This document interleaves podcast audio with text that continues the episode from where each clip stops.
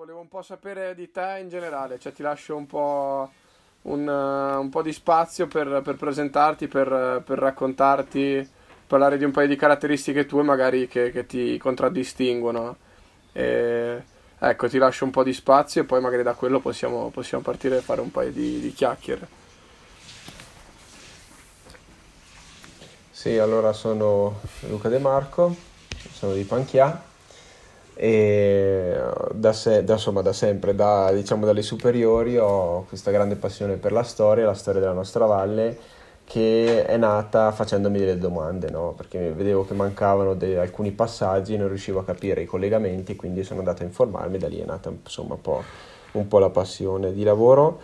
Eh, sono l'export manager di Fiemme 3000 eh, di Predazzo, eh, produce pavimenti in legno, esportiamo in tutto il mondo e quindi occupandomi del mercato estero viaggio moltissimo, insomma ogni circa due settimane sono in viaggio ehm, e sono stato in tutti i continenti tranne l'Oceania per il momento. ok, figata. Ma eh, a proposito di, questa, di, questo aspetto dei viaggi, ne abbiamo parlato con Anche Davide, perché appunto io, io non ti conosco molto. In Groenlandia manca.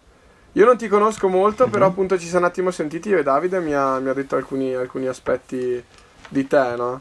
E mi ha detto appunto che a te piace tanto viaggiare, eh, però sei in una sorta di dualismo, no? Ti piace al tempo stesso essere in giro, ti piace, ti piace esplorare e, e non, non, so appunto scoprire il mondo, però al tempo stesso quando sei a casa hai un forte legame. Sì, eh, diciamo che la cosa che mi affascina di più dei viaggi è proprio scoprire le culture diverse, perché se fai un viaggio per turismo non hai mai l'occasione di immergerti nella cultura locale e soprattutto nelle tradizioni, nei modi di fare, nelle cose semplici no, della vita che ti fanno però capire come veramente vivono le persone, la loro identità, la loro particolarità. In particolare nelle zone magari anche molto particolari, uno degli ultimi viaggi, quello che mi ha colpito un po' di più di quei degli ultimi è stato il viaggio in India dove eh, sono stato appunto con il nostro cliente che insomma eh, vedendo noi prodotti di fascia medio-alta eh, comunque era una persona benestante poi sapete lì esistono ancora le caste eccetera poi dopo gli ho chiesto ah, vado a farmi un giro ho eh, fermato un tassista e gli ho detto portami dove vai tu e lui mi ha portato dove va, dove va lui dove vive lui no? lui è una della cassa più bassa e quindi mi ha portato nella zona più povera della, di Delhi e quella è stata un'esperienza molto interessante e sono andato appunto nei templi, mi ha portato proprio esattamente, gli dico va, cosa fai tu in una, in una domenica? No? E mi ha portato in giro, mi ha fatto vedere queste cose, quindi questo diciamo mi ha affascinato molto, però ogni paese ha le sue caratteristiche e per esempio, non so, un altro esempio che mi piace fare è il Medio Oriente, uno dice, boh, nel Medio Oriente tutti gli stati sono uguali, invece sono profondamente diversi e, questo lo capisci solo ed esclusivamente se vai lì eh, per lavorare o comunque vai lì con delle persone che ti portano in giro, dei, dei, dei local, insomma, che poi sono molto curioso e chiedo, no? loro cioè, mi spiegano e poi dopo ci sono sempre anche lì, no? eh, chi la pensa in un modo, chi la pensa nell'altro, in base alle persone che trovo faccio le stesse domande e poi mi rispondono, quindi molto interessante poi mettere insieme le cose. E fare i paragoni. Quindi è anche un approccio molto curioso, insomma, no? ti piace scavare a fondo un po' delle, delle cose cercare di, di, di magari capire anche aspetti più cioè meno scontati magari anche quello e sì, come dicevi diciamo prima di fare eh, dei collegamenti è... sì eh, la cosa che, eh, che, mi ha guidato è stata proprio la curiosità che ho avuto prima sulla nostra storia locale no? e lì ho capito veramente che nulla avviene per caso, cioè tutte le eh, azioni di oggi sono conseguenze della nostra storia, di ciò che è avvenuto in passato. E quindi anche quando sono in giro cerco quanto più di informarmi, chiaramente non con la stessa profondità con cui si fa con, eh, con la storia locale, però cerco quanto più di informarmi e di capire quali sono le dinamiche che hanno portato a determinate eh, conseguenze, no? anche lì a livello di conflitto tra gli stati, eccetera, eccetera. Insomma. E com'è la sensazione di tornare a casa in Val di Fiemme dopo essere stati nel ghetto di Nuova Delhi?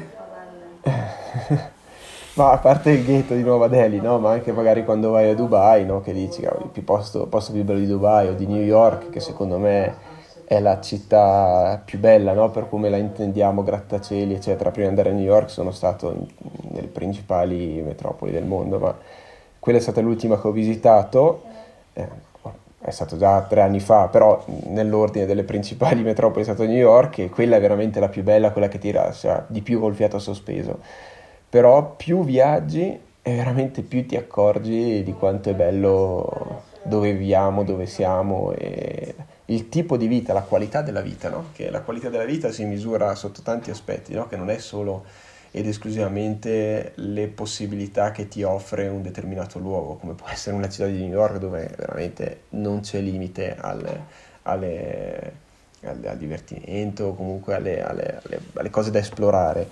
Però lo stile di vita, più viaggi, più comunque anche eh, ti rapporti con delle persone che vivono una vita frenetica, una vita sempre eh, a, a fuori giri, arrivare qui è veramente vivere un po' più, un po più lentamente, anche se qui, sappiamo che qui noi riteniamo di avere una vita frenetica, però riusciamo a vivere più lentamente, abbiamo un rapporto molto più legato con la natura e questo sicuramente ci fa bene. E, e poi chiaramente casa a casa, no? quindi tradizioni, luoghi, abitudini, consuetudini, no? Perché, eh, riesci a dargli più valore, no? mentre una volta quando magari avevi 16-18 anni, così, eh, io adesso ne ho 30, eh, gli dicevo, bah, che, che palle, non c'è niente da fare in Val di Fiemme. Invece eh, poi scopri che è tutto così vicino, no? Faccio un, un l'esempio che, che, vi faccio quando nel 2014 sono andato a studiare eh, inglese e tedesco a Monaco e Londra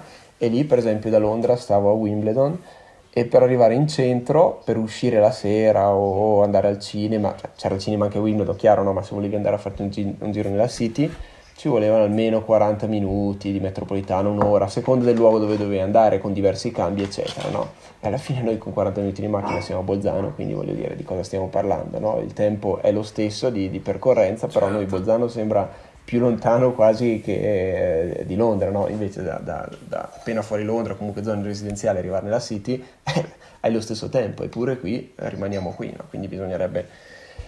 Le possibilità ci sono anche qui, no? però come vi dicevo, nel momento in cui stacchi e tu sei fuori, fuori dal mondo la possibilità di arrivare in un posto dove sei più in pace con te stesso è la cosa più bella, secondo me, del luogo in cui viviamo. Ma sai che a me sembra, cioè, parte da una frase scontatissima di magari ti rendi conto di quello che hai quando, quando non ce l'hai, ecco.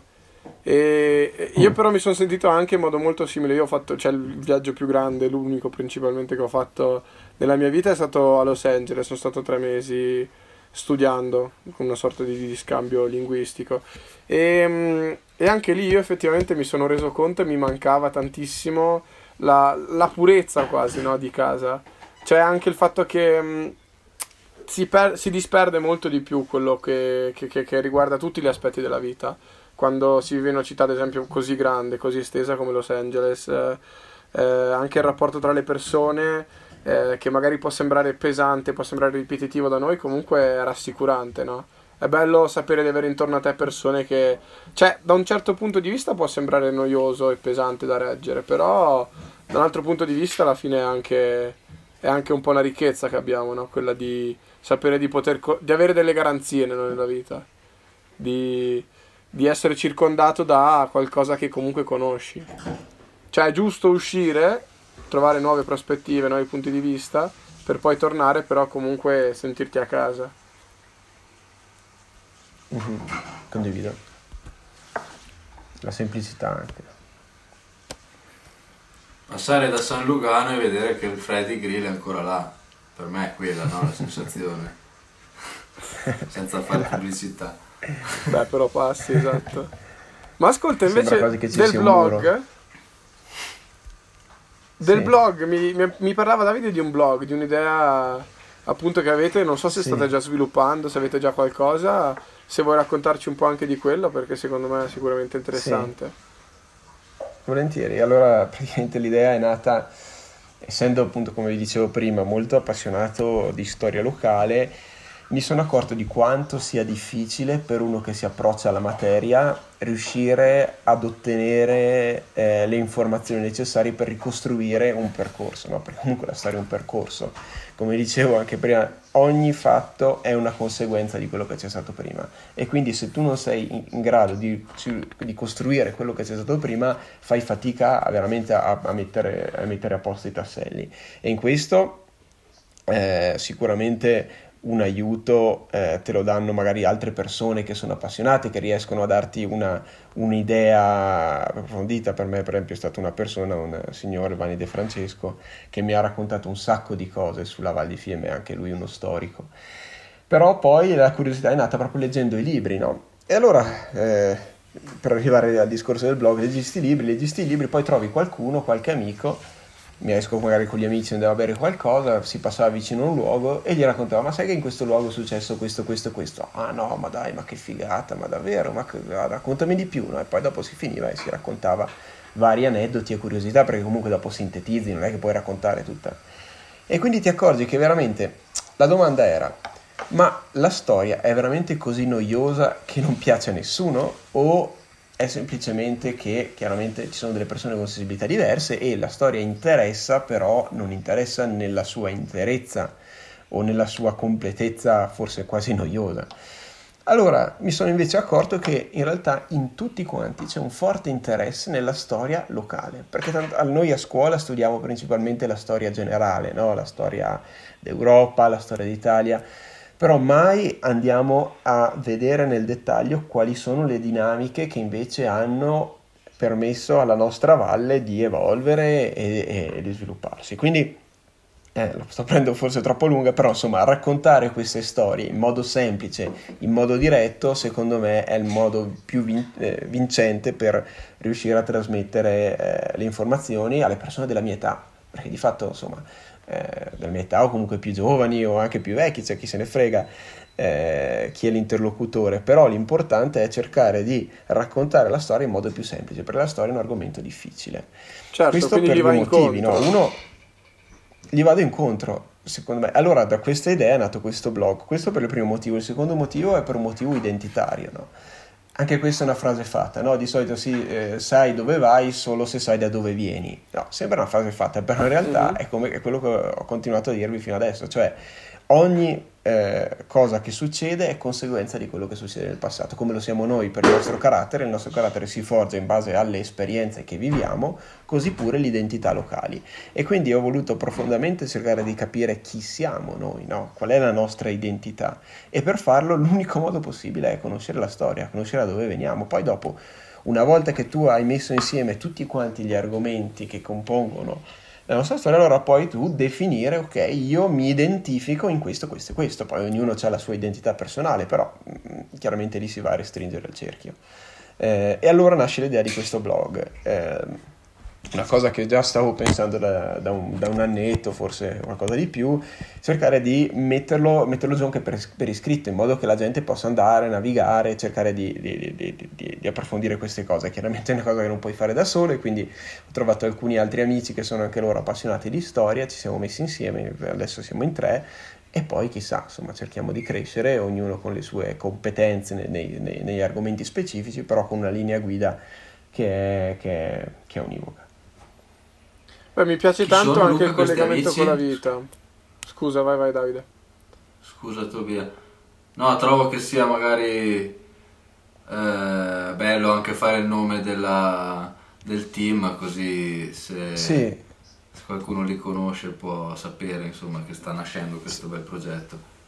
Sì, allora il progetto, adesso abbiamo, abbiamo, eh, abbiamo, i domini, abbiamo costruito lo scheletro del sito, dobbiamo solo pubblicare, dobbiamo metterlo online, però stiamo pensando di popolarlo un po', no? di mettere un po' di articoli per non partire solo con uno, mettiamo un po' di articoli, però chiaramente scrivere gli articoli ci vuole un po' di tempo perché l'idea è di scrivere un articolo che si possa leggere in massimo 5 minuti su un argomento magari che è molto più complesso e poi dopo fare, continuare con una cosa più dettagliata, in modo che se uno gli interessa va a approfondire. Questo blog si chiamerà Storie di Fiemme, storie proprio al plurale, no? perché non è solo la storia specifica, no? quasi noiosa, eh? sono proprio storie, racconti, aneddoti, un sacco di cose Curioso sulla Val di Fiemme siamo io, Massimo Cristel di Tesero e Fulvio Vanzo di Cavalese. Per il momento siamo noi, poi vedremo.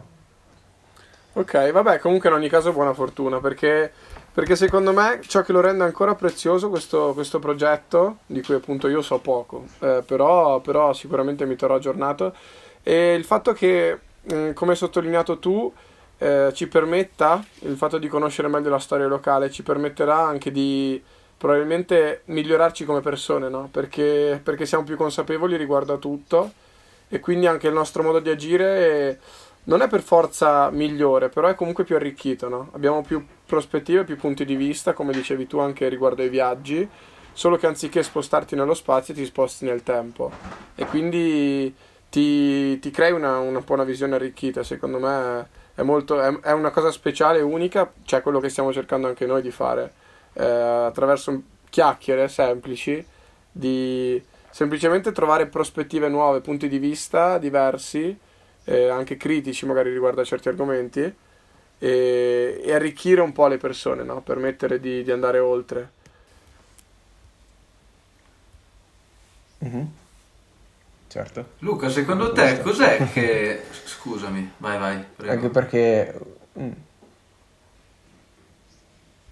No, volevo dire anche questo è il mio pensiero che di solito faccio in un mondo sempre più globalizzato, eh, non c'è niente di più bello di trovare il proprio posto all'interno di questo mondo. E quindi secondo me, proprio perché adesso viaggiare e comunque esplorare, conoscere diverse culture non è più una cosa difficile, ma si può fare veramente, cioè in un giorno puoi arrivare dall'altra parte del mondo è un mondo molto globalizzato, però più è globalizzato il mondo e più noi abbiamo bisogno di trovare la nostra identità, il nostro posto in esso. Anticipato perché stavo per dire...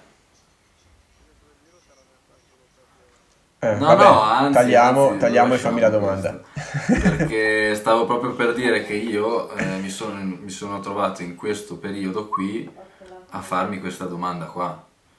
Perché dopo aver viaggiato, aver toccato altre culture, aver vissuto con veramente tante persone di altre culture e aver condiviso con loro proprio momenti di vita e quindi essermi un po' ibridato se vuoi, no? mescolato con altre identità. Sono tornato qua per il coronavirus e ho iniziato a dirmi ma è un bel posto, cioè perché, perché continuo ad andare in giro a cercare qualcosa? Cos'è che non trovo qua? E da qua la domanda che farei a te è cos'è che tanti giovani o comunque tanta gente mm, che tende ad andare a cercare fuori non riesce a trovare qua? Cos'è che, che ci manca magari nella nostra, nella nostra tradizione o in quello che ci è stato insegnato, in quello che ci è stato trasmesso dai nostri antenati, dai nostri padri, che, che spero di non essere troppo astratto, però io percepisco che ci manca un, un qualcosa, no? Una base solida di, di tradizione, di, di, identità, appunto. A cosa, a cosa la, la, la colleghi tu questa? Ma allora piccola parentesi iniziale, secondo me è anche tanta sete di curiosità che ci spinge ad andare oltre, no? E quindi andare a cercare, a vedere posti nuovi. Però non è solo quello, appunto, è, tante volte è proprio quasi un, quasi un disprezzare il luogo dal, dal, quale si viene. Allora in quel momento lì, forse, forse, forse, è una mia idea, può essere proprio una mancanza di trasmissione di quel concetto identitario che invece dovrebbe essere molto caro perché è una cosa che devi andare a scoprire, però se non hai nessuno che ti viene a raccontare eh, queste cose, queste che non, non, sono solo storie, curiosità, cos'è questo palazzo, eh, cos'è questa chiesa, insomma, mm, cose magari più, più, tecniche, ma è proprio un intero concetto di, eh, di cultura, di tradizioni, che secondo me c'è stato un anello mancante, forse, di, di congiunzione tra i nostri nonni o bisnonni e, e noi. Secondo me è un po' questo il, il punto, forse perché mm, sempre di nuovo il mio pensiero molto personale è che la generazione dei, dei nostri padri, quindi di questo anello mancante no, che manca, la generazione dei cosiddetti boomers, no? che adesso si prendono quasi in giro, no? i boomers quando spammano su Facebook eh, articoli. Piccola parentesi, i boomers sono eh, quelli che sono nati tra, e... tra, più o meno, sì. Tra gli anni 40 e eh, okay. sì, insomma, dopo, dopo, la seconda guerra mondiale, sì, di solito 50-60, insomma, quelli che hanno vissuto il boom economico della ricostruzione, ma anche dopo, anche dopo i boomer, no? Secondo me neanche gli anni 60, perché dopo cosa è arrivato? Arriva negli anni, fine anni 60 è arrivato la... Eh, eh, sì, la liberalizzazione sessuale, forse si dice così, insomma, comunque non era più tabù, il sesso non era la rivoluzione, ecco, giusto, la rivoluzione sessuale eh, non era più tabù, poi sono arrivati i cinema, sono arrivati eh, tutte le, le cose eh, che sono arrivate dall'America, no? E quindi è, era molto più figo andare a provare queste cose nuove, le sale giochi eh, la discoteca, eccetera, tutte cose che prima non esistevano. E quindi, giustamente, come noi quando ci troviamo di fronte a una novità, le discoteche una volta sono come per noi i social network adesso. Quindi, noi diciamo, eh, Madonna, ma che vecchio, questo qua pensa che non bisognava inventare le, le, le, discoteche. No, no, anzi, per fortuna, ma come anche i social network, per fortuna che ci sono. Però, voglio dire, in questo, in questo passaggio c'è stato un cambiamento profondo perché fino alla seconda guerra mondiale, o forse più corretto dire fino alla prima guerra mondiale, lo stile di vita era molto simile a quello che si aveva 900 anni fa. Ci sono state sicuramente delle evoluzioni, ci sono stati degli ammodernamenti, ci sono state delle grandi novità anche in questo passaggio, però è stato molto più lento. Mentre nel Novecento c'è stata questa impennata fortissima e quindi c'è stato un cambiamento completo degli stili di vita e, del, e, de, e dei valori anche, di quello che si andava a cercare, quello che si cercava la, la macchina eh, figa, la macchina elaborata, eccetera quindi è nato il rally, no? quindi anche lì tutto un argomento, quindi c'erano veramente gli interessi, si sono spostati da quello che è il nostro, e, e proprio c'era la voglia di uscire, di andare eh, a, tro- a scoprire cose nuove, a, a...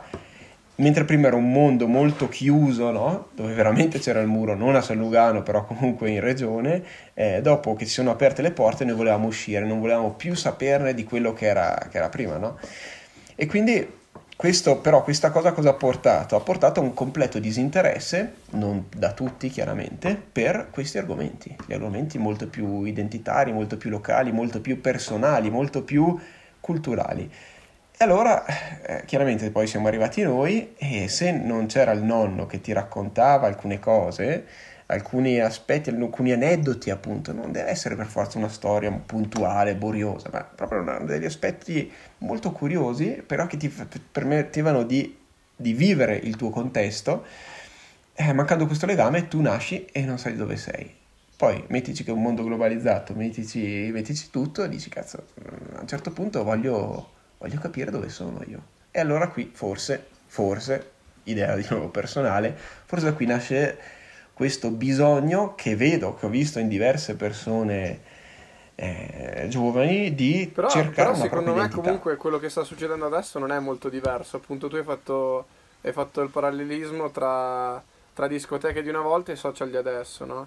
quindi c'è quasi il rischio che alla fine se noi già siamo senza radici no? a noi manca l'anello che ci collega col, col passato se noi già siamo senza quelli che verranno dopo di noi saranno senza il senza, cioè saranno ancora più, più persi, quindi potrebbe essere che in realtà cioè, sia addirittura questo un momento fondamentale no? in cui magari tornare un po' indietro, ma non per forza guardare tutto il tempo all'indietro, non perdersi nel passato, ma trarre qualche spunto per poi, per poi bilanciare un po' semplicemente le cose, no? per vivere anche il presente in modo migliore, per, per non farci troppo trascinare dal, dal flusso delle cose non so come la vedi tu, però secondo me ogni tanto noi appunto ci sentiamo persi perché non, non capiamo il senso delle cose, no? semplicemente vediamo tutto questo scorrere di informazioni, di innovazioni e, e, sì, sentiamo che tutto sta cambiando continuamente ma non, magari non capiamo il motivo e non, e non, ne vediamo neanche un motivo. E quindi dopo ogni tanto sentiamo semplicemente il bisogno di, di uscire da questo flusso, da questa corrente e, e capire. Quindi Secondo me, se, se, adesso la vostra idea si sviluppa, quella del blog, sarebbe interessantissimo, no? perché sarebbe sicuramente l'occasione in pochissimo tempo, appunto perché sappiamo che l'attenzione ultimamente si è molto abbassata. No? In 5 minuti mi dicevi no? di, di, un articolo molto breve, quindi molto d'impatto.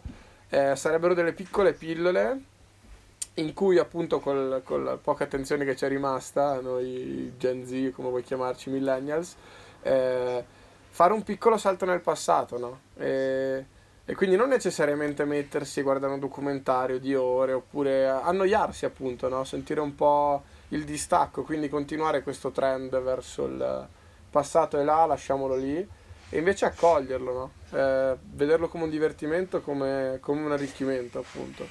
Allora, eh, quello che dicevi tu riguardo l'innovazione eh, è interessante perché non vorrei che passasse l'idea che uno che è appassionato di storia come me eh, non sia favorevole all'innovazione, anzi l'innovazione è, è una cosa veramente importante perché per esempio noi diciamo no, le tradizioni, no? parliamo tanto di tradizioni, no? eh, tradizione, tradizioni vuol dire non lasciare spazio all'innovazione, in realtà la tradizione è un'innovazione che ha avuto successo, perché la tradizione ha un inizio, cioè quindi non è che è sempre stato così, no, c'è stato un punto in cui si è iniziato e quindi la tradizione è un'innovazione che ha avuto successo e quindi quello che dicevamo prima, no? Eh, sei contro le discoteche? No, non sono contro le discoteche, non sono contro la, la, la eh, la, la, rivoluzione sessuale o il boom economico, il disinteresse dei nostri genitori magari nei confronti della storia, eccetera, eccetera. No, questo è normale, sono state innovazioni che hanno portato a questo, come lo sono anche eh, i social network di adesso, no? che tu facevi il parallelismo e dicevi oh, le discoteche di una volta sono un po' come i social network di oggi. L'unica cosa è che le innovazioni hanno bisogno di un po' di tempo per essere maneggiate mi piace fare il paragone con, il, con il fuoco, no? Adesso andiamo, visto parlando di storia, permettetemi di andare indietro. Sì, il fuoco, se voi pensate, c'è stato un momento in cui il fuoco non eravamo capaci di addomesticarlo, no? In cui eh, dicono che un fulmine è arrivato sul, sull'albero, insomma l'uomo ha iniziato. Però voi immaginate la scena di, del, del, del, primo uomo che porta il, il, un ramo infuocato dentro la caverna, no? E tutta questa gente che non sa cos'è, no? E tipo si avvicina, lo tocca e dice, ah cacchio, ma sto qua morde, no? Perché no, non sa che in realtà si brucia, no? Dice, cavoli, questo morde, no? Cosa fai? Buttalo, portalo fuori dalla la moglie di sto qua, no? Gli dice, ma buttalo, moglie, insomma, la compagna, perché allora non si sposavano, portalo via dalla mia, ca- dalla, dalla la mia congiunta. casa. La congiunta dice, portalo fuori dalla mia caverna perché questa cosa ci fa male, no? In realtà è stata una grandissima innovazione il sapere utilizzare il fuoco, perché pensate che la nostra evoluzione è partita tutta da lì, dalla domesticazione del fuoco. Quindi eh, cucinare la carne, la difesa dai predatori, eccetera, eccetera. Quindi diciamo il problema che abbiamo anche noi con i social network adesso è che noi l'abbiamo scoperti, come abbiamo scoperto il fuoco, ci stiamo bruciando, ci, stiamo, ci sta mordendo questo fuoco, dobbiamo solo imparare ad domesticarlo. E quindi per questo i problemi no, che ci sono adesso, i fake news, tutte quelle cose là, eh, che ci sono sui social.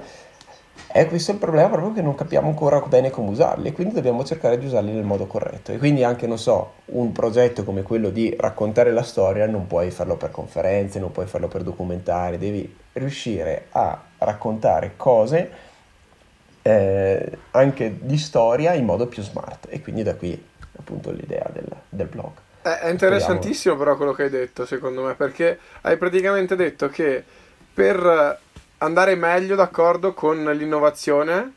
Eh, allora, innanzitutto l'hai, l'hai innalzata, no? Hai appunto detto che l'innovazione comunque è una sorta di tradizione, cioè portare avanti qualcosa che è accaduto negli anni, che è quello che ci ha portato ad essere quello che siamo oggi. E può essere comunque, va vista secondo me come un miglioramento della condizione umana. E poi hai detto praticamente che, che, che però può sopraffarci, no? Che all'inizio noi dobbiamo quasi è necessario scottarsi no, col fuoco, essere morsi appunto dall'innovazione. E quindi è quello che stiamo vivendo adesso. E poi mi hai detto però che praticamente per andare contro a questo e riprendere le tradizioni dobbiamo comunque sapere parlare nel linguaggio del, del nuovo, no?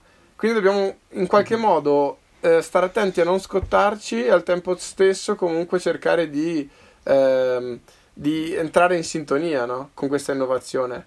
Cioè, noi dobbiamo, non, ad esempio, quello che hai detto tu, non possiamo comunicare ehm, un miglioramento, in questo momento non so come vuoi chiamarlo, comunque un'informazione riguardante al passato eh, in, una, un'era così rapida, perché, perché ci perderemmo, no? Quindi anche per, per, esaltare un valore bisogna essere in grado di comunicare il lingu- col, attraverso il linguaggio del presente. Questa è una cosa bella, secondo me, interessante.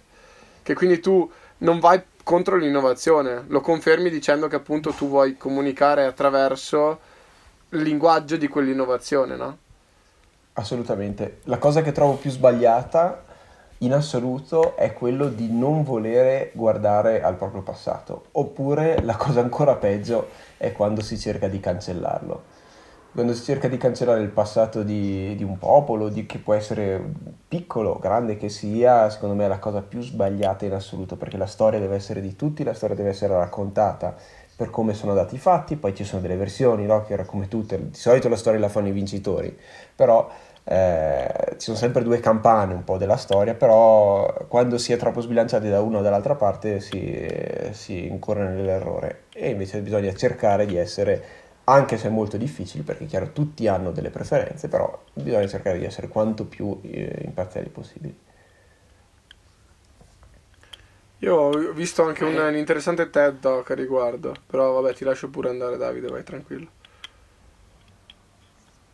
Beh, vai, se vuoi fare un collegamento. Vai no, vai. no, cioè mi piaceva, ce l'ha fatta vedere, ce l'ha fatta vedere a lezione di inglese e, e, di questa Adici si chiama, mi pare sia, sia nigeriana e, e, appunto lei parla proprio di questo, della single story la chiama e del fatto che appunto lei crescendo abbia sempre letto romanzi su persone bianche, no, appunto una ragazza di colore e, e si è fatta proprio un'idea stereotipata, no? Però dice non è, non, è, non ha nessuna cattiva intenzione, no? Nel senso però viene, viene quasi naturale che se tu conosci solo, un solo punto di vista, in questo caso non storie differenti, ma solamente il presente, quindi una dimensione, eh, non, non, riesci poi a, a, vivere, a, vivere, in maniera anche giusta, secondo me, perché, perché se, se, conosci bene, se sai, tendi anche ad essere più corretto nei confronti di tutto, no? di te stesso, di quello che hai intorno, eh, quindi anche proprio cioè una cosa che porta al rispetto, secondo me di tutto un po'. Non so se è un po' troppo astratta come cosa, però io la vivo un po' così. No, no, è perfettamente collegabile soprattutto alla storia, no? perché la cosa forse più difficile è riuscire ad immedesimarti nel periodo storico che, che stai scoprendo o che stai trattando. Cioè, immaginarsi come pensava la gente 200 anni fa, 300 anni fa, secondo me è la cosa più difficile in assoluto. È lo sforzo che noi non riusciamo mai a fare. Faccio fatica anch'io che, insomma, non sono assolutamente uno storico, sono semplicemente un appassionato, però quando mi immergo nei libri così, cioè, è tanto difficile riuscire a dire stacco e cerco di portarmi lì a come pensava la gente. Io da piccolo, io da piccolo mi chiedevo come facevano a vivere senza la televisione una volta, cioè, eh. sta gente che, che, si svegliava la mattina, lavorava e poi, poi la sera cosa facevano, cioè, però, però sì, cioè, è uno sforzo, però può portare a un arricchimento molto grande. Luca, facci una fotografia allora, visto che tu le sai queste cose qua. Cioè, se io voglio immaginarmi Tesero, via Roma 200 anni fa, cosa succedeva? O anche più indietro, non lo so, cioè per avere un'idea fa, che non sa. 200 anni fa... Ah, eh, 200 anni fa è stato l'inizio del, del cambiamento del mondo, di uno dei cambiamenti del mondo erano finite da porco le, le guerre napoleoniche, 18 anni di guerre che avevano sconvolto anche la Val di Fiemme. Nel 1796, per dare una data, è stata la prima volta in cui un nemico ha messo piede in Val di Fiemme, da sempre. E quindi per noi è stata veramente una cosa sconvolgente. È stata più sconvolgente della prima sempre guerra mondiale. Proprio. Sì, sì, da sempre. Cioè, non era mai prima... successo.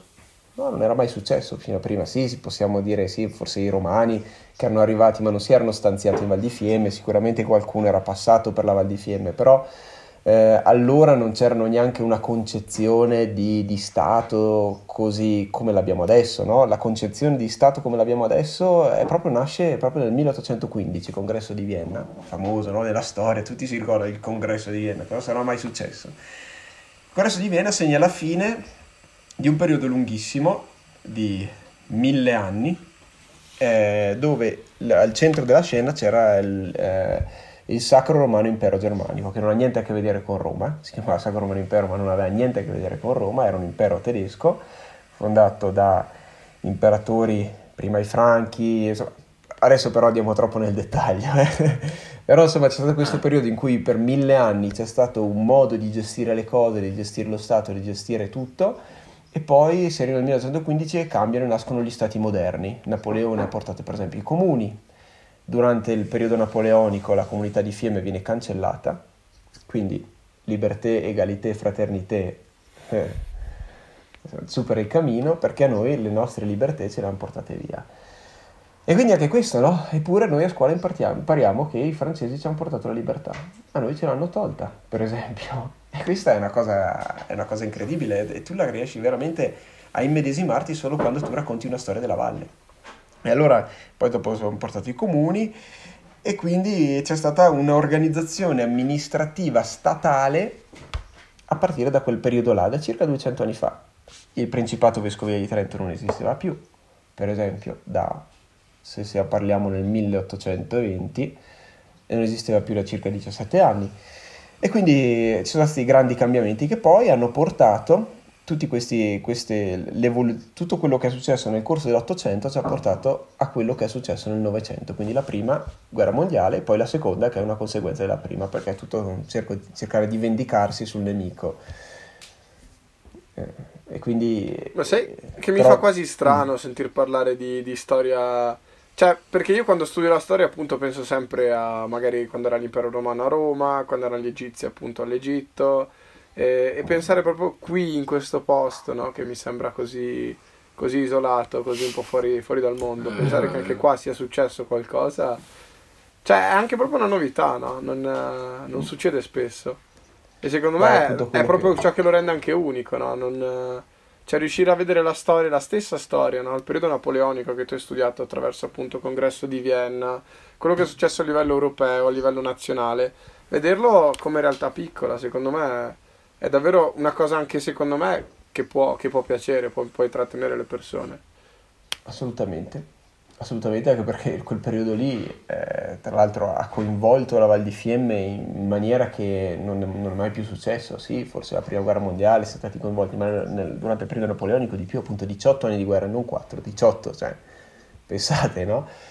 E quel periodo là Comunque noi avevamo, la, la, Magnifica era ancora nel suo pieno splendore, noi abbiamo cercato di difenderci, c'erano le compagnie di Schützen in Val di Fiemme, ogni paese aveva la sua compagnia, anche qui no, ma come, non è solo in Alto Adige, no, c'erano in tutto il Trentino, anche Panchia aveva, dove adesso c'è la biblioteca, quello era il casino di Bersaglio come veniva chiamato, dove gli Schützen andavano a tirare al bersaglio la domenica, a Tesero sopra le medie, a Cavalese dove c'è la partenza del Cermis fuori il Palaghiaccio, eh, a Ziano è dove c'è il Germano, Cartolaio, a Predazzo è dove c'è l'officina, l'ingresso prima del Ponte della Finanza, insomma ogni paese aveva, aveva la, anche qui la sua compagnia, oh, ma come, è possibile? No? Però lì per spiegare questa roba devi tornare indietro, per spiegare come sono nati devi tornare ancora più indietro. E insomma si va tanto indietro eh, per, per, riuscire a capire. Perché la difficoltà come dicevo prima è non raccontare di, di argomenti, di, eh, come dire, eventi puntuali, ma di ricostruire un percorso.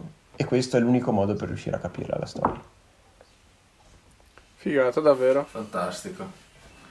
No, cioè, noi, noi ci hai, coinvolti davvero un sacco e, e io te l'ho, te l'ho, già detto più volte in, cioè, in, questo, in tutta questa chiacchierata, però eh, sicuramente leggerò appunto perché mi, mi interessano. E poi se voi lo fate in un modo anche gentile nei nostri confronti, nel senso che appunto mhm. cercate di, di renderci la, la missione più, più, facile, a maggior ragione. Ma ascolta, io ti faccio anche una, una domanda un po'... Io, io, ti conosco meno di quanto ti conosca Davide e, e, e riguardante al tuo lavoro, cioè mm, che lavoro fai e magari non lo so, anche se riesci tu a trovare un collegamento tra quello che fai al lavoro e e quella che è la tua passione, no? A capire anche se, se influenza il tuo modo di, di agire eh, oppure di, di, so, di operare, di, di, fare quello che è appunto il tuo lavoro, di svolgerlo. Ma io non credo che ci siano molti collegamenti. Forse, forse di più la curiosità, no? La curiosità di girare il mondo e scoprire nuove culture, come dicevo prima quello forse è il mm. collegamento più grande, però per gli altri non direi. Sono, entrambe okay. cose mi piacciono molto, sono appassionato okay. di entrambe le cose, sono due cose non completamente diverse, però insomma non, non, non, non le colleghi. Eh, però c'è anche da dire che eh, è frutto comunque di, del, del heritage, no? Eh, come si può dire? Mm, eh, il patrimonio. Sì, il, il patrimonio, no? il patrimonio che ci siamo portati, che portati avanti ha permesso, per esempio, alla Val di Fiemme di avere così tante aziende che sono eh, che hanno successo comunque nel mondo, più, chi più chi meno chiaramente, no? eh, anche questo no? che curioso, ma come mai così tante aziende virtuose in Val di Fiemme, in una valle che dovrebbe essere una valle turistica, che non è un polo economico, che è lontano dalle vie di comunicazione principali, cioè non siamo a Verona o non siamo vicino a un aeroporto, anzi però anche questo, no? Secondo me... Ecco, tu, tu, tu, ha... tu, tu, hai una risposta a questo? Hai un'opinione a riguardo? Cioè, Ma io mi sono fatto un'opinione, più che la risposta eh, mi sono fatto un'opinione. Però per spiegare questa opinione bisogna andare indietro, no? È sempre il solito discorso. No, va, fallo, fallo, ormai, ormai è questo il nostro schermo, eh. andare indietro. Ecco, allora diciamo che forse il, il motivo per cui ci sono così tante aziende virtuose in Val di Fiemme è perché abbiamo sempre avuto questa autonomia, la magnifica comunità di Fiemme, che ci ha permesso di eh, rimboccarci le maniche e riuscire ad avere quindi più, uno spirito imprenditoriale più, più forte, più, forse più sollecitato, perché c'era il bisogno di aiutarsi a vicenda per poter, per poter avere successo, invece di eh, prevalere il singolo. E quindi eh, è proprio stata la, la, forse la nascita della comunità la nostra fortuna più grande. Però uno dice, boh, la, quando è che è nata la comunità? Nel 1111. Sbagliato. In realtà la comunità esisteva già molto prima, però per, per spiegare questo... come no, era il numero perfetto, dai. È il numero esatto. perfetto, sì, però... È andata facile. Però bisogna capire, invece dice, no. poi, invece no, nel 1111 è stata riconosciuta nei patti ghebardini, no, col principe vescovo Ghebardo, è stata riconosciuta, quindi vuol dire che esisteva in Val di Fiemme una comunità di popoli liberi. No? Un popolo libero, no? Di, una, scusa, una comunità di uomini liberi, non di popoli liberi. Una comunità di uomini liberi. Bon. Allora dice, bon, il vescovo, il vescovo da dove salta fuori? Perché c'era il principe vescovo a Trento? E allora lì sono indietro, il principe vescovo c'è perché c'è il Sacro Romano Impero. E perché c'è l'impero, Sacro Romano Impero? Perché prima c'è stata l'invasione barbarica, perché quello, perché prima c'era Roma, e prima di Roma e prima di Roma è il, è il, punto di partenza, secondo me, di questo, di questo, percorso e che sarà molto difficile raccontarlo appunto sul blog. Il punto di partenza è quando si è formata una, forse consapevolezza ancora no, però una prima eh, unificazione culturale e linguistica della regione per regione intendo attuale provincia di Trento, attuale provincia di Bolzano, attuale Tirolo austriaco, no? Quindi immaginiamo queste tre province che formavano quello che insomma conosciamo il Tirolo storico, no? La prima unificazione culturale e linguistica del Tirolo storico si ha tra il 1000 e il 500 a.C quando c'era un popolo che erano i Reti. I Reti erano un popolo che si era stanziato proprio qui nella nostra regione, che andava però a coprire tutto il nord-est dell'arco alpino, andava fino ai grigioni, attuali grigioni in Svizzera e poi andava a Friuli Friuli. Questo popolo parlava il retico, era, che era la lingua, se, se dobbiamo andare indietro, eh, era l'origine, no? i primi stanziamenti di persone in Val di Fiemme è sicuramente sono gli stanziamenti retici. Prima hanno trovato degli accampiamenti di cacciatori, per esempio sui laghi di Colbricon, che erano sicuramente antecedenti, però non, non, non sono dei stanziamenti eh, eh, fissi. E questo, questa cultura si chiama Fritzens Sanzeno, da Sanzeno in Val di Non e Fritzens nel Tirolo austriaco. No? Quindi in questa fascia, quindi nel Tirolo, si ha una eh, Unione Culturale Linguistica. Quindi dove si sono insediati per la prima volta in Val di Fiemme? Sicuramente quelli di Atesero diranno che sono di Atesero, no? perché insomma sede Sapienza Vallis, eh, sicuramente l'origine del mondo è Tesero. In realtà, e io tiro chiaramente da quella perché sono di Pancchiamo, di Tesero. In realtà eh, il primo insediamento in Val di Fiemme, dalle ricerche archeologiche, si ha sotto Castello, nel Dos Zelor. Ah, giusto. Avete mai giusto. sentito, no? Il Dos sì, sì, sì, sì, là sì. è stato un primo insediamento retico. E come vivevano questi reti? No? Come erano le loro case? Se voi andate a Belamonte e vedete i vecchi tabiani, le case erano esattamente così.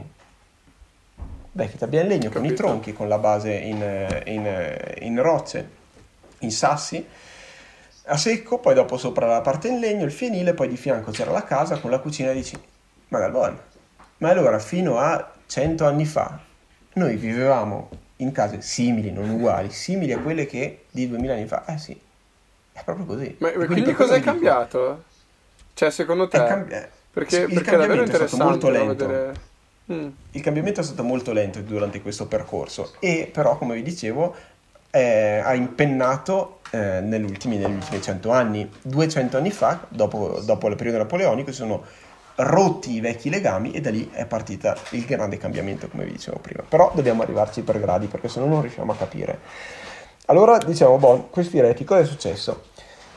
Reti, ehm, c'è stato l'impero romano che si è espanso, è arrivato, lo sappiamo, no? fino, a, fino, al Danubio e al Reno, che era il limes, quindi il, il confine, poi su al Vallo di Adriano in, in, Inghilterra, eccetera, eccetera. Quindi sono arrivati questi romani che, e noi pensiamo, noi discendiamo dai romani, in realtà è proprio noi discendiamo da un un mix, una mescolanza di popoli incredibile. Primo, fra tutti chiaramente i romani, che sono arrivati e si sono mescolati con i reti. E quindi, principalmente nelle valli, eh, nelle valli centrali, quindi la valle del Brennero, la valle dell'Adige, la, la, la Val Isarco che va su Bressanone, la Val Venosta che va su al Passo Resia, perché quelli erano i due valici, Brennero e Resia, per poter arrivare a nord, per poter portare i commerci. Quindi in questa zona hanno incominciato a mischiarsi, le persone hanno incominciato a mischiarsi le lingue queste lingue chiaramente è diventata la lingua commerciale, per, per, vivere tu devi parlare la lingua del commercio, come adesso se tu non parli inglese non sei nessuno, nel, non riesci a commerciare nel mondo, allora tu dovevi parlare, tra poco il cinese, allora dovevi parlare eh, il latino o comunque dopo si evolverà in volgare. Ma proprio questa mis- mistione tra eh, latino e retico fa nascere la lingua reto-romanza, il ladino, no? eh, il, per esempio nei grigioni svizzeri c'è Reto Romanisch, che è il, il, il, il Romansch, cosiddetto, che è la lingua dei grigioni. Da noi nasce il, quello che poi verrà chiamato, chiaramente loro non lo sapevano ancora che parlavano quella lingua, poi si chiamerà qui da noi ladino, in Friuli si chiamerà friulano. E allora dice, allora parlavamo tutti ladino? Sì, c'è stato un periodo in cui tutti parlavamo ladino nella regione, in questa regione qui che vi dicevo, no? il Tirolo storico e anche fino ai Grigioni. Quindi per fino... fini commerciali era praticamente? Cioè era la sì, lingua è stata proprio un'evoluzione. È stato... al, al bisogno sì, di comunicare è, per, per fini stato... commerciali. Esatto, un'evoluzione, no? Quindi per fini commerciali era la lingua principalmente appunto dell'impero, quindi il latino, che poi si è mischiata con la, la parlata locale, che era appunto il retico. Questa unione ha fatto nascere questo qua, che si chiama questa lingua reto-romanza. Andiamo avanti, 400 a metà del, del, del, 400 crolla l'impero romano ufficialmente, poi in realtà anche qui, attenzione, quando, pa- quando racconto queste cose in, in, un tempo così breve devo per forza semplificare le cose perché la, l'impero romano Beh, non è che crolla chiaro. la data ufficiale, in realtà era già un centinaio d'anni che si stava eh, dissolvendo per una serie di motivi che non sto qui a esporre. Però andiamo veloci, metà del 400 crolla l'impero romano, cosa succede poi? Anzi, crolla anche per le cosiddette invasioni barbariche, che sono le migrazioni dei popoli, cosiddette, perché barbari, sì, erano barbari nel senso che avevano una cultura più, definiamola ruspante, no? Però hanno portato anche loro eh, delle, de, delle, caratteristiche molto interessanti noi. Noi siamo anche frutto di, di, di, di queste, queste, migrazioni dei popoli. Queste migrazioni dei popoli sono durate per circa 400 anni, no? da circa il 400 a circa l'800. Nell'800 cosa è successo? La data è importante perché, ehm, eh, perché ehm, Carlo Magno re dei Franchi, si è fatto incoronare imperatore a Roma dal Papa, dove il cristianesimo sappiamo che già che durante Roma era stato diventato religione eh, eh ufficiale, si fa incoronare Roma e nasce il Sacro Romano Impero Germanico. Non si chiamava ancora Germanico, allora si chiamava Sacro Romano Impero perché volevano i germani, affascinati comunque, nelle file dell'esercito romano c'erano i germani, eh, affascinati da, eh, da, da, dalla cultura no, classica e poi appunto romana, erano molto affascinati da questa cosa e quindi volevano di fatto ricostruire quello che era l'impero romano e quindi l'hanno chiamato così. In realtà era un impero germanico, quindi che da metà Italia in su andava a, controllare questo territorio. Perché è importante per noi questo aspetto? No? Perché l'imperatore romano, come ha fatto Carlo Magno, è sceso a Roma e si è fatto incoronare imperatore dal Papa, perché c'era chiaramente la religione che era importante. In questo passaggio, gli imperatori, quelli che sarebbero dovuti essere incoronati imperatori tedeschi, dovevano scendere attraverso il Brennero, che era il valico più, più facile per scendere a Roma che è dalla Germania, no? Lo è tuttora, tuttora. Il problema qual è? Che tu passi in delle valli molto strette e molto difficili, dove qualsiasi conte, barone o comunque qualsiasi eh, persona che controllava un, cas- un castello poteva tentare la tua vita mentre tu scendevi a Roma a farti incoronare. E quindi cosa ha fatto? L'imperatore eh, ha deciso, poi dopo quando semplifico, no? non vado troppo nei dettagli, semplifico, ha detto ma come posso fare per evitare che succeda questo?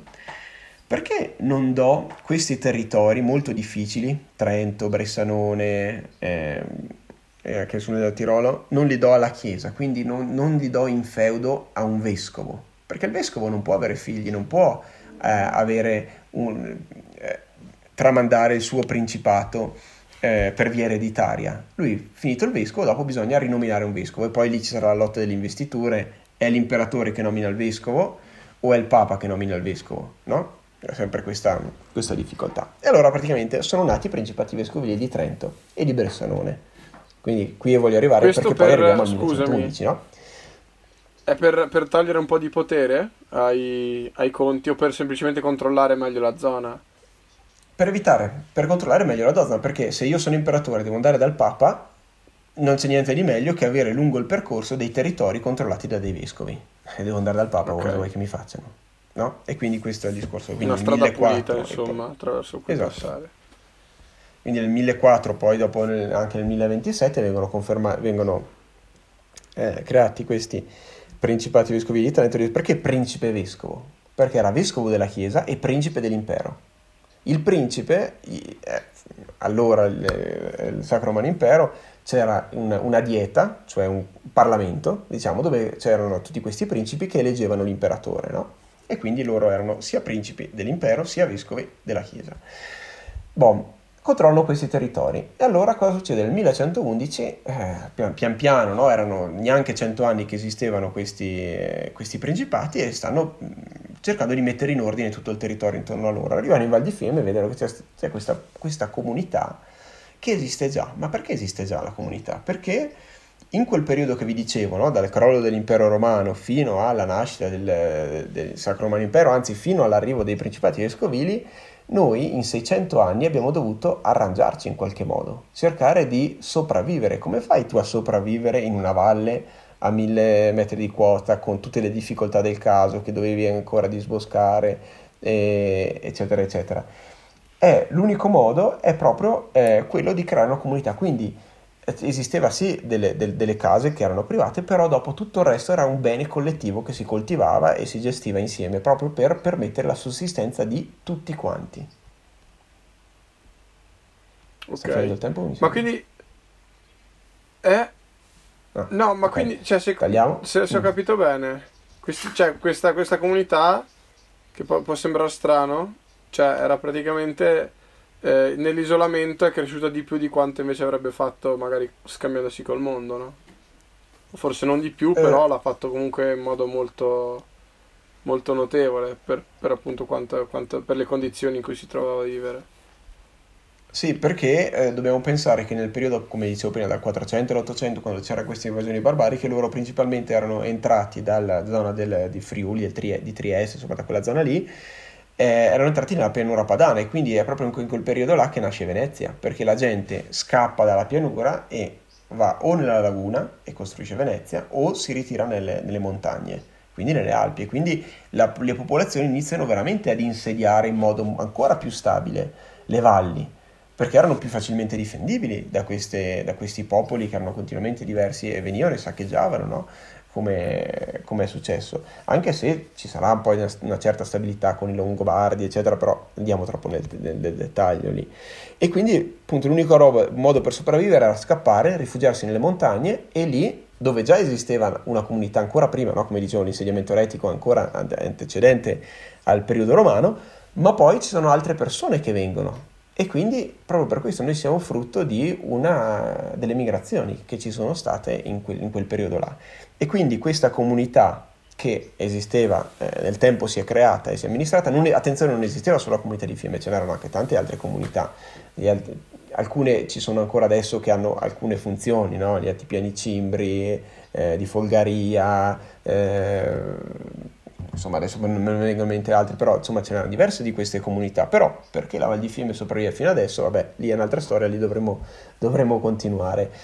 E appunto, come dicevo, nel 1111 il eh, principe vescovo, insieme al, no, eh, a Bolzano, eh, questo, trova questo accordo con, eh, con, eh, con i Fiamazzi e gli dice, boh, voi siete liberi di, eh, di, gestire in toto il vostro territorio, però in cambio mi dovete dare delle... Eh, pagare delle tasse, dai, semplifichiamolo così, non, diciamo il loro nome, pagare, pagare delle tasse. Ma era mm. così perché? Perché anche qui, ultima parentesi prima di poi eventualmente continuare, è che c'è un'impostazione che è diversa tra gli stati federali no? che ci sono adesso nel nord Europa e gli stati più centralisti che invece sono in Francia, la Francia, l'Italia e la, e la, e la Spagna, no? mentre gli stati eh, Germania, Inghilterra e Austria, per esempio, sono degli stati federali, quindi che delegano molto, lasciano molta autonomia. Questo è proprio frutto di una, una cultura, no? Anche questo è il frutto di una cultura, perché l'Italia, la Germania e la Francia invece sono frutto di, un, di, un, di, una cultura latina e quindi più centralista come l'impero romano, dove sicuramente c'erano delle persone nel, nel grande vastissimo territorio che avevano de, dei prefetti, potremmo chiamarli, no? eh, per identificarli con nomi del giorno d'oggi, che controllavano eh, questi, ter- questi, territori, ma li controllavano sempre per nome e per conto dell'imperatore Roma, di Roma. Mentre negli stati feudali come quelli de- dell'Europa nel Sacro Romano Impero, germanico quindi, non quello romano di Roma, eh, c'era la cultura sassone, no? eh, e quindi una cultura che dava ampia autonomia ai territori, in cui appunto l'imperatore diceva io a te, principe vescovo, ti do in feudo questo territorio qui e tu te lo gestisci come vuoi, tu non devi, tu non, cioè, chiaro, sono io sopra di te, però tu te lo gestisci come vuoi, tu mi devi solo delle, pagare delle tasse o eh, fare dei, dei, dei, servizi. E così a loro volta chi veniva infeudato di un territorio grande poteva a sua volta dare dei, delle piccole parti a un'altra persona che non doveva rispondere a quello che gliel'ha dato, doveva semplicemente pagargli le tasse e non dargli fastidio, chiaramente, no? Però era libero di fare, quindi così eravamo noi, quindi la nostra comunità è per così dire, stata infeudata di questo territorio. Cioè, vi lascio il territorio a voi comunità e in cambio mi pagate le tasse e poi voi liberi di, di gestirli. Quindi in realtà, cioè, se posso fare un'osservazione mia, magari noi in Valle spesso ci sentiamo un po', un po', non lo so, limitati nelle nostre azioni, no? Un po' magari questa mentalità ci sembra un po' chiusa. Però in realtà è partita da, da, una grande libertà, da una libertà forse anche più grande di, di molte altre realtà circostanti, se ho capito bene. Cioè alla fine noi sì. avevamo questa libertà, libertà. Di, di, gestirci. Libertà e, auto- eh, libertà e autonomia significa responsabilità. E proprio per questo lui dice perché c'è l'autonomia del Trentino Alto Adige? Perché esiste? Perché noi da sempre abbiamo saputo amministrarci e, gesti- e, saputo amministrare e gestire il bene comune. Perché abbiamo questo fortissimo senso di comunità che appunto alcuni dicono che sta pian piano scomparendo, eccetera, eccetera, ma è proprio per questo che le persone d- dal Trentino in su hanno una mentalità molto più aperta verso l'autonomia, cioè lasciamo, deleghiamo ai i land in Germania e in Austria o alle, alle, regioni, appunto, come noi, noi, chiediamo sempre di più autonomia, mentre lo Stato italiano, che è di cultura proprio, no, proprio una questione culturale, no, più centralista, dice no, io te la tolgo l'autonomia perché devo decidere io, cioè tu puoi avere qualche competenza, ma comando sempre io. Invece noi diciamo no, lasciaci gestire a noi che sappiamo gestircelo meglio, perché è roba nostra, cioè sappiamo fare, poi è più facile perché eh, siamo, abbiamo un è più corto no? il, il, rapporto tra, tra, tra, qui, tra una regione, immaginiamo eh, regionale o provinciale, un governo regionale o provinciale e il cittadino rispetto a un governo statale che è lontanissimo, ci sa lontanissimo a noi. E quindi appunto è proprio frutto di questa responsabilità e uso civico che abbiamo sempre avuto. Che è un po' quello che sta succedendo adesso in questo istante proprio anche, no? Questa contesa della gestione del territorio tra un po' tra lo Stato e, la, e l'autonomia, diciamo, no? O sbaglio? È giusto. È proprio così. Anche nel prendere è decisioni proprio... legate, legate, alla situazione attuale, si potrebbe vedere, no? Mm. Ci, sono, sì. ci sono alcuni che sono dell'idea che le regioni debbano, per quanto riguarda mm, appunto la situazione pandemica attuale, se si può chiamare così, che vorrebbero, cioè alcune persone pensano che l'Italia dovrebbe agire in maniera magari coesa, altre invece che, che vedono un po' la, la, l'autonomia regionale eh, come, come opzione migliore. Comunque, Dipende se lo caso, sai fare. Esatto, non esiste se una risposta definitiva in ogni caso, certo. Perché se tu dai una, autonomia a una regione, la regione non sa gestire l'emergenza, eh, è ben ovvio che certo. tu dici no, lascia che ci penso io. Se invece dimostra di, di saperla gestire, allora ben venga più autonomia. Però è un discorso chiaramente che dopo si fa perché dopo ci sono i giochi di potere, eccetera, eccetera, però lì si va un po' oltre. Però è comunque molto interessante eh, quello che hai detto, sicuramente una prospettiva unica, cioè adesso che tu sei partito dal passato, magari era un po' pesante all'inizio reggere appunto tutti quanti questi, questi avvenimenti, però arrivare poi al presente semplicemente per, per, capirlo meglio. Cioè io l'ho proprio vissuto questo processo adesso, no? di eh, passare attraverso una serie di, di, di, fasi per poi capire il perché di molte, di molte cose presenti, di molte realtà. E che vi ho risparmiato dal 1100 a oggi perché È tosta. Beh, poi, poi, ne parlerei nel blog. È tosta perché sono tanti elementi. Eh, sicuramente sì. Però anche una, l'ultima cosa che mi preme dire, eh, tornando al discorso che facevo prima, dicevo la difficoltà che facciamo noi a medesimarci in, un, in un'idea del passato. Noi adesso parlando appunto di autonomia di regioni, secondo noi, noi della nostra generazione, diciamo ma questa differenza tra Trentino e Alto Adige è sempre stata, cioè non siamo mai andati d'accordo Invece non è vero, noi siamo sempre andati d'accordo, come vi ho detto prima, noi siamo andati d'accordo per più di mille anni, duemila anni. E poi cosa è successo? Cos'è che ci ha fatto dividere, no? Che ha creato una differenza nella lingua, perché se tu pensi alla cultura, le tradizioni, gli usi civici, alla fine sono gli stessi, ma anche se vai nel Tirolo austriaco sono gli stessi che abbiamo qui. Parliamo semplicemente una lingua diversa. E cos'è stato? È stato quel fenomeno del nazionalismo che è nato nel corso dell'Ottocento e che voleva imporre l'idea che se tu pa- le, tutti i popoli che parlano la stessa lingua sono uguali. E invece non è così, perché dei popoli possono parlare delle lingue diverse, ma avere, cioè delle, scusa, le stesse lingue, ma avere delle culture profondamente diverse. Come vi ho detto prima, appunto, per la comunità, cioè, la, la, la, noi parliamo italiano, ok, abbiamo questa cosa dell'autonomia, della comunità che la sentiamo molto, ma magari, non so, in Toscana questa cosa non ce l'hanno, ma perché hanno avuto una, uno, una, una storia, appunto, perché si parla sempre di storia, diversa, che ha portato a degli sviluppi culturali diversi. E quindi non siamo uguali. E, è bello questo però, comunque, eh, noi, è importante non c'è, c'è stato, è importante non appiattire, ma per, però nella nostra testa, anche a scuola, ci continuano a dire che noi eh, che il mondo è diviso in base alla lingua, se ci pensate, no?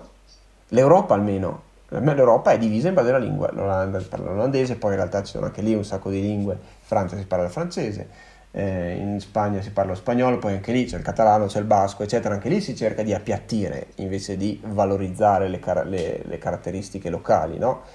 Eh, e poi dopo vai a scoprire che esiste un posto chiamato Svizzera dove ci sono quattro lingue che convivono perfettamente insieme, che non c'è nessun problema. Perché loro hanno stato, avuto no? per una serie di vic- eh, Davide c'è stato, per una serie di vicissitudini che inutile raccontare, ci si metterebbe di più che raccontare la storia della Val di Fiemme, eh, hanno potuto ehm, salvaguardare le loro caratteristiche. Quindi, per esempio, nessuno va a dire al ticinese che lui è italiano e dovrebbe unirsi all'Italia. Lui dice: No, io sono svizzero, sono ticinese, lasciami stare, no? Eppure la zona anche del Trentino è stato detto nella prima guerra mondiale, il nazionalismo appunto di fine 800 ha portato a dire il Trentino è soggiogato, è schiavo dell'Austria che parla in tedesco deve passare sotto all'Italia perché è sempre stato italiano, quando in realtà non è mai stato con un'Italia, perché l'Italia è stata fatta nel 1860, ma anche prima noi siamo sempre, sempre stati legati al mondo, al mondo mitteleuropeo. Se voi pensate anche all'impero austriaco, no? Eh, anche si dice, no? anche a scuola, no? si racconta tanto quell'Italia, Austria, austriaco cattivo, italiano buono. In realtà l'Austria aveva un profondo rispetto per le diversità.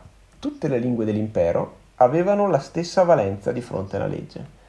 Al Parlamento di Vienna tu potevi fare un intervento in qualsiasi lingua dell'impero e c'era sempre il traduttore che ti garantiva la traduzione. Tu potevi difenderti davanti a un tribunale in qualsiasi luogo dell'impero nella tua lingua. Era l'impero che garantiva la traduzione di questa, di questa cosa qua. Questo e durante l'impero austro-ungarico, dici?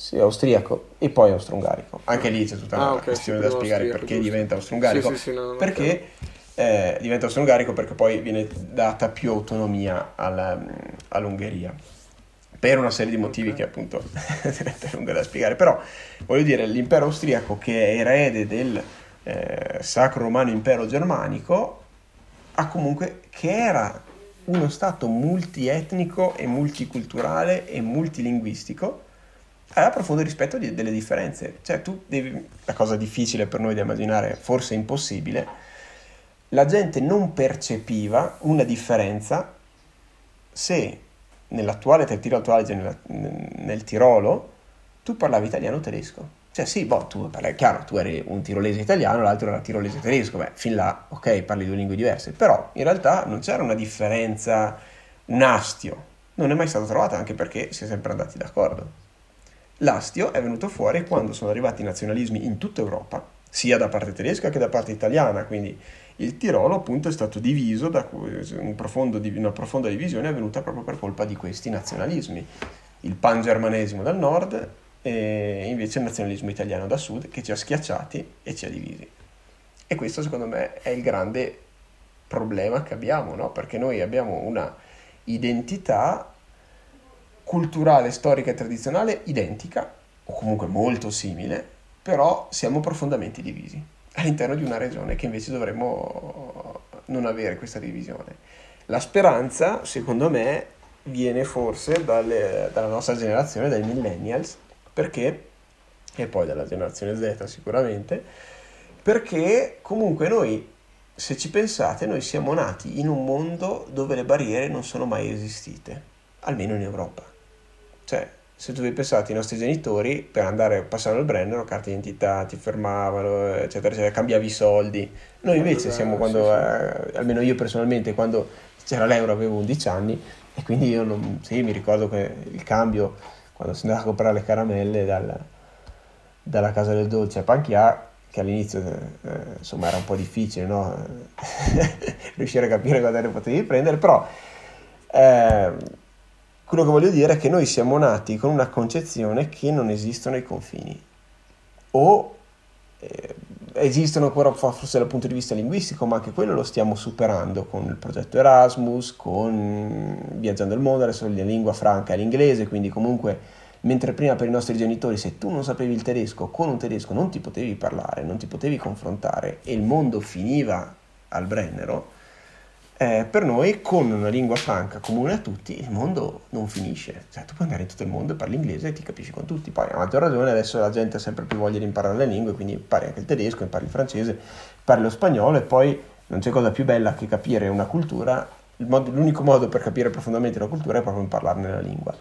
E quindi mi sembra di vedere che ci sono un sacco di persone che hanno voglia e hanno curiosità in questo e quindi mi fa ben sperare che ci sia un riavvicinamento in questo senso. Bello, perché ti stavo per fare proprio questa domanda, no? Come la vedi in relazione al futuro questa situazione? E poi mi hai risposto e quindi nel senso tu pensi che lo strumento per andare oltre a questo problema eh, possa essere proprio appunto quello, il nostro approccio al mondo, no? Sentirsi un po' quasi, quasi a casa ovunque per... Eh, per un po' sciogliere alcuni magari anche blocchi che ci sono tra, tra diverse culture.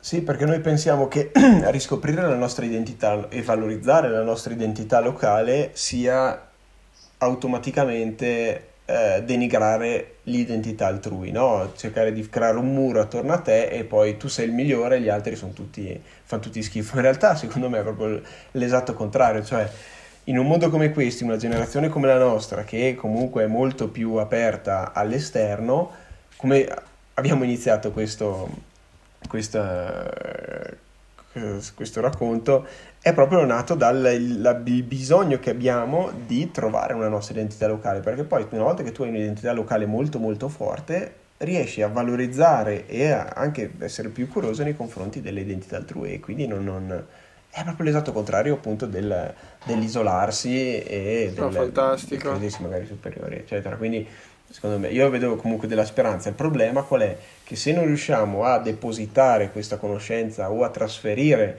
questi messaggi alla nostra generazione, eh, sarà difficile in quella successiva ancora fare dei collegamenti, no? Perché ci sarà quasi un taglio netto e si riparte poi si è un po' disorientati, quindi per questo è importante fare un'attività come quella che state facendo voi o eh, fare questo blog o comunque raccontare queste cose nel modo più attuale possibile, con gli strumenti attuali. Chiaro? Sì, sì, siamo, part- siamo tornati a quello da cui siamo partiti. Eh... Beh, io credo che il patrimonio più grande che possiamo avere come generazione è proprio avere persone come te, Luca, che abbiano un fuoco dentro che rimane acceso e che ci permetta insomma di, di avere una connessione comunque perché è un lavoro faticoso immagino, è un lavoro che ti richiede tantissima dedizione, tantissimo tempo, andare a leggere, a capire qual è la verità in tanti frangenti, quali magari sono state le, eh, le le disinformazioni anche che sono state fatte, quindi veramente spero che questo sia l'inizio di tante conversazioni e perché da, cose da dire immagino che ce ne siano a più non posso eh.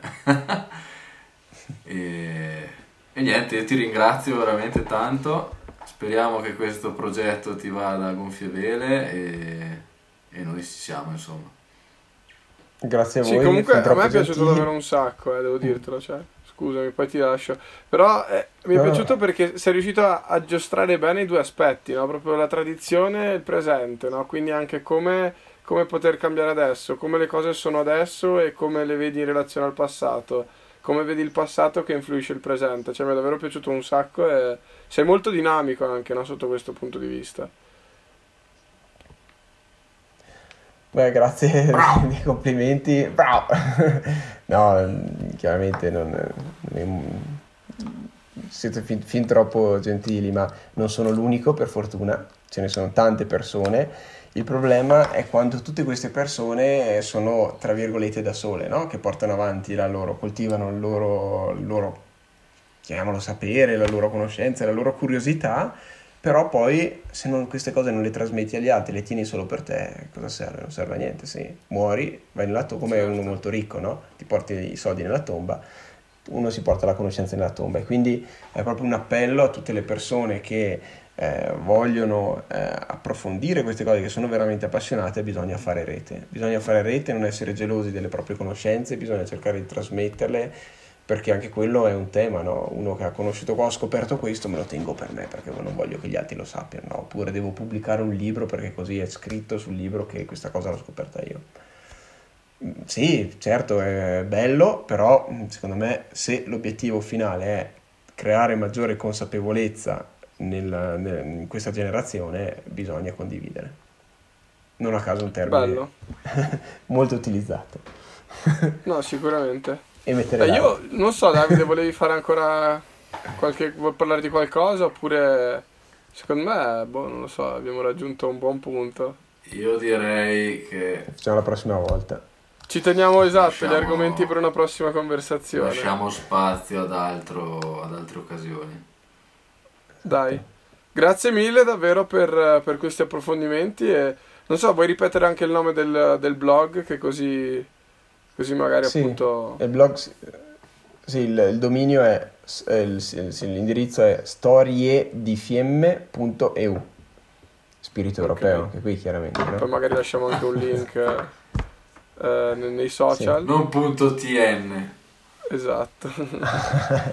e niente, punto va e. bene. No, no, niente campanilismi. Bravi. Grazie a voi.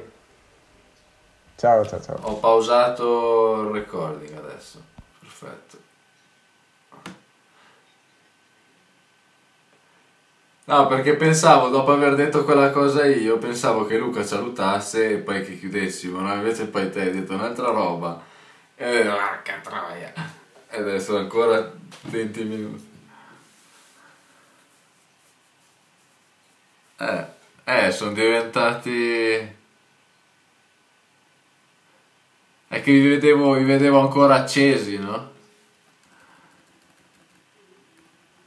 che, che, a un certo punto volevo dire spegniamo, cioè andiamo in chiusura, no? però vi vedevo che, che, che conversavate con, con, con, animatezza e allora... Bah. No, mi è venuto fuori a tre... Anche a te?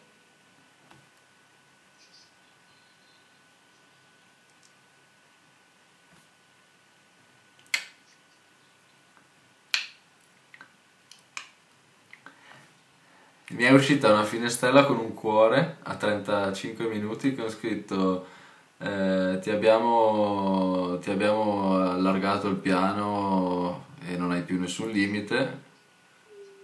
Eh.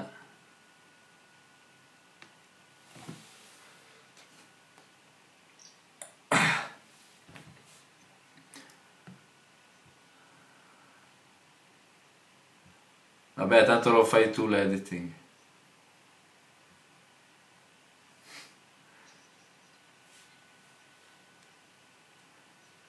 Ma digli quante lingue parli, lui, digli quante lingue parli prima e quali.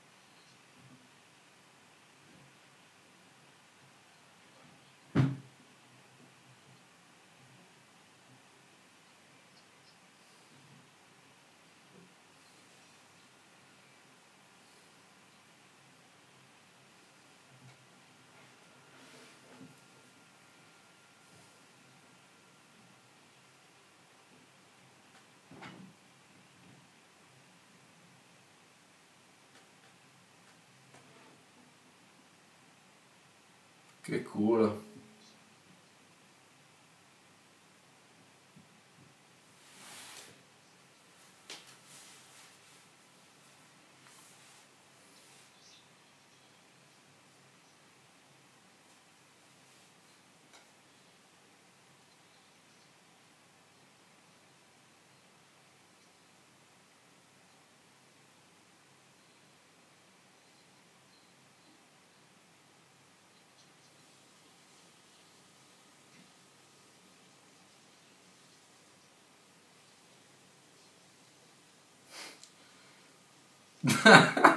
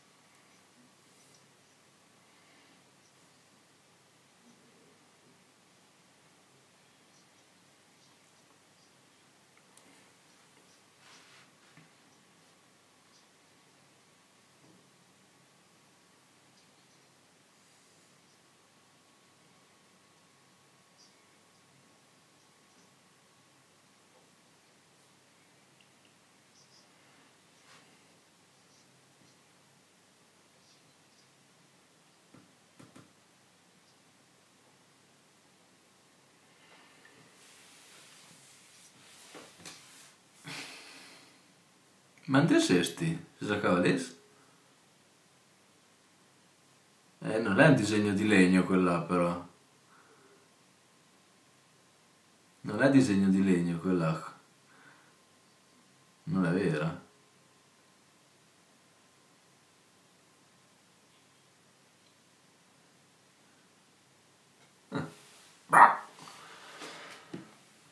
E comunque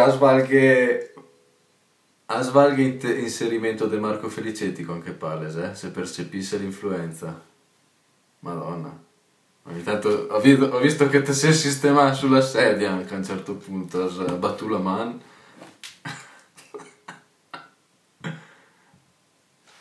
ah sì.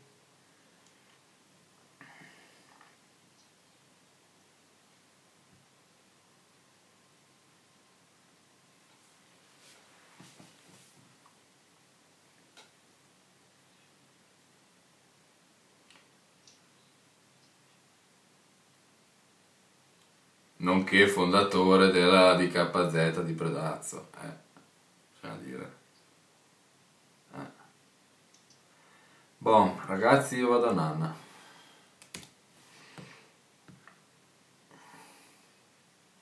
Volentieri. Ma...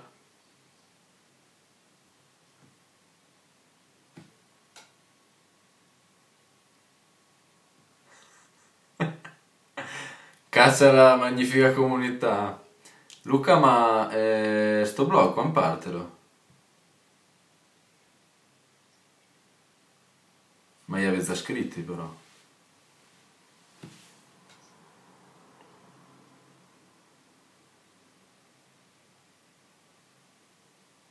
Ah, quindi proprio ancora scriverli tutti.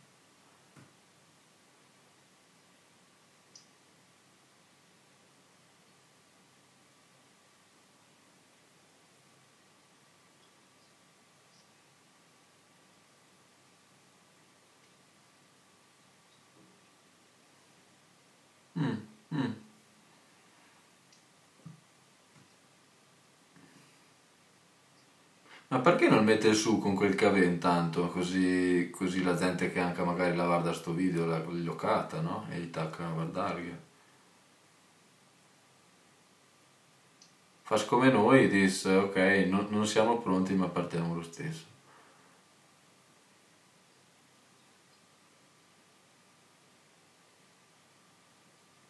Eh, ma anche a me, questo progetto qua per me è non, oppormi a questo mio modo di essere che mi limita tantissimo. Te tante robe. Cioè, che finché non hai tutto come che il vuoi mi, assolutamente no. Hai notato che tanti progetti hai lagati da per- perdere proprio perché non sono mai arrivato a quel punto. E resta di là. Non è il tuo caso, chiaramente, però mi